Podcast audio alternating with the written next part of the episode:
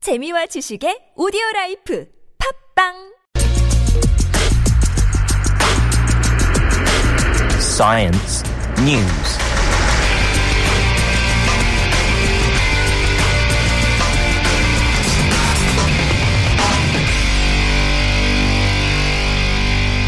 네, 사이언스 뉴스 강양구 프리랜서 기자와 함께합니다. 어서 오세요. 네, 안녕하십니까. 자, 오늘은 자율주행 자동차 이야기를 해야 될 텐데 두 주 전이었나요? 그 4차 산업혁명 얘기하면서 네, 맞습니다. 그 일자리 문제가 어떻게 되느냐. 그러면서 예로 이제 자율주행 자동차 하면서 택시기사, 버스기사분들 어떻게 하느냐. 이 네, 얘기 제가 그 했었거든요. 말씀 드렸었죠. 그리고 바로 문자 왔었거든요.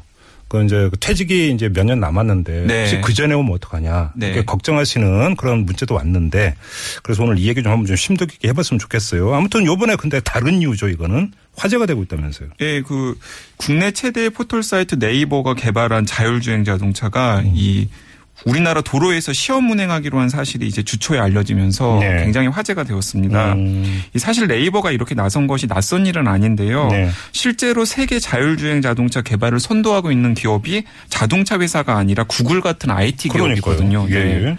아무튼 자율주행 자동차면 저는 제일 먼저 떠오르는 게 옛날에 그 미드 미국 드라마 키티였나 요 이름이 키트, 네. 정격 정격 제트 작전. 전격 제트 키트 그거잖아요 그냥 간단히 어. 네, 이야기. 그 80년대 중반에 이제 KBS에서 제가 기억하기로는 방송했던 드라마였는데 음. 네네. 그 드라마를 보면 이제 그 키트라는 자동차가 주인공과 대화도 하고 말도 하죠 말도. 네, 주인공이 어디에 있든지 알아서 운전도 하고. 음, 근데 사실은 그런 키트 같은 자동차가 자율주행 자동차의 궁극적인 미래라고 생각하시면 됩니다. 이제 알아서 그냥 다 하는 거죠. 네, 근데 그게 호황된 얘기가 아니라 네. 이 전기 자동차로 유명한 테슬라라는 기업이 있는데요. 네네네. 그 테슬라 사장이 이런 얘기를 했습니다.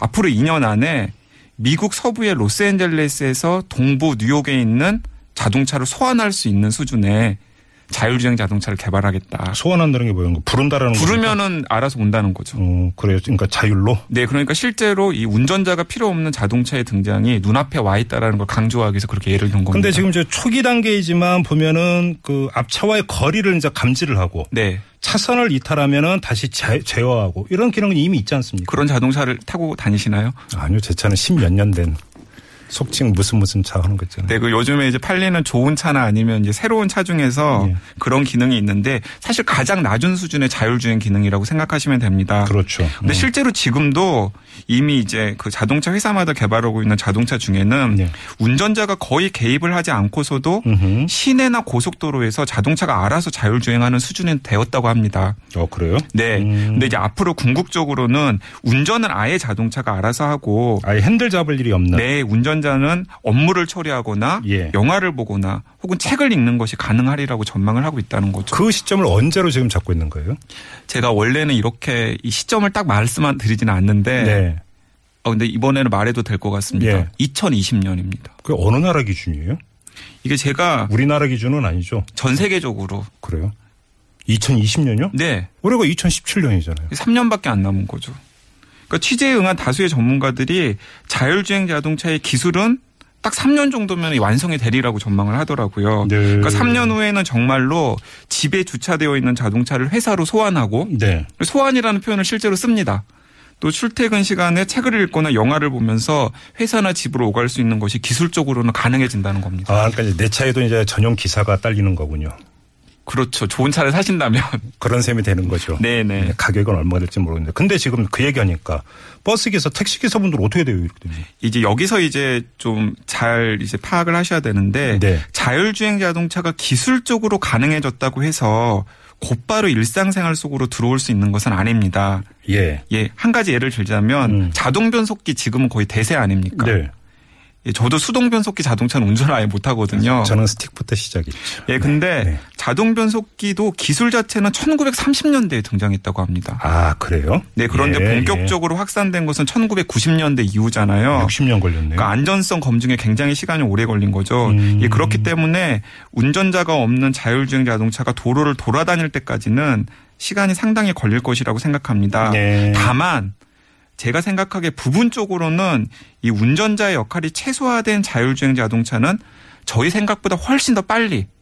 그러니까 2년이나 3년 후에도 도로에서 볼 가능성이 있다고 생각합니다. 예. 만약에 그렇게 되면 이 긍정적으로 전망을 하자면 이 버스나 택시 기사를 포함한 운전하시는 분들의 피로도가 훨씬 더 줄어들 수 있겠죠. 아 그렇겠네요. 예. 네, 근데 부정적으로 전망을 하자면 음. 버스 회사나 택시 회사가 그런 상황에서 숙련된 운전 운전자를 상당한 임금을 주고 고용할까? 그렇네요. 네. 예. 이런 좀 이런 것들이 좀 우려와 기대가 이제 동시에 있습니다. 6880님이 지금 문자 주셨는데 그러면 면허증 딸 필요 없나요? 이렇게 문자 그러니까 주셨는데. 자율주행 자동차를 탈 수 있는 면허증이 따로 발급되는 게 제도적으로 논의가 되고 그 있습니다. 얘기를 많이 하더라고요. 이게 그 기술만 되는 게 아니라 만약에 사고를 냈다. 그럼 이게 지금 그 자율주행 자동차를 갖고 있는 소유주의 책임이냐 아니면 그 자율 시스템을 공급한 솔루션 업체의 책임이냐 제가 이제 좀 이따가 여러, 여러 가지 이야기가 나오고 네, 좀 이따 이제 설명을 드릴 건데 그런 게 가장 중요한 문제인데요. 예. 작년 5월에 실제로 이 미국에서 이 테슬라 자동차로 자율주행을 하면서 영화를 보던 운전자가 네. 교통사고로 사망하는 일이 있었어요. 오호. 이 자동차가 트레일러의 하얀색을 인식하지 못했던 겁니다.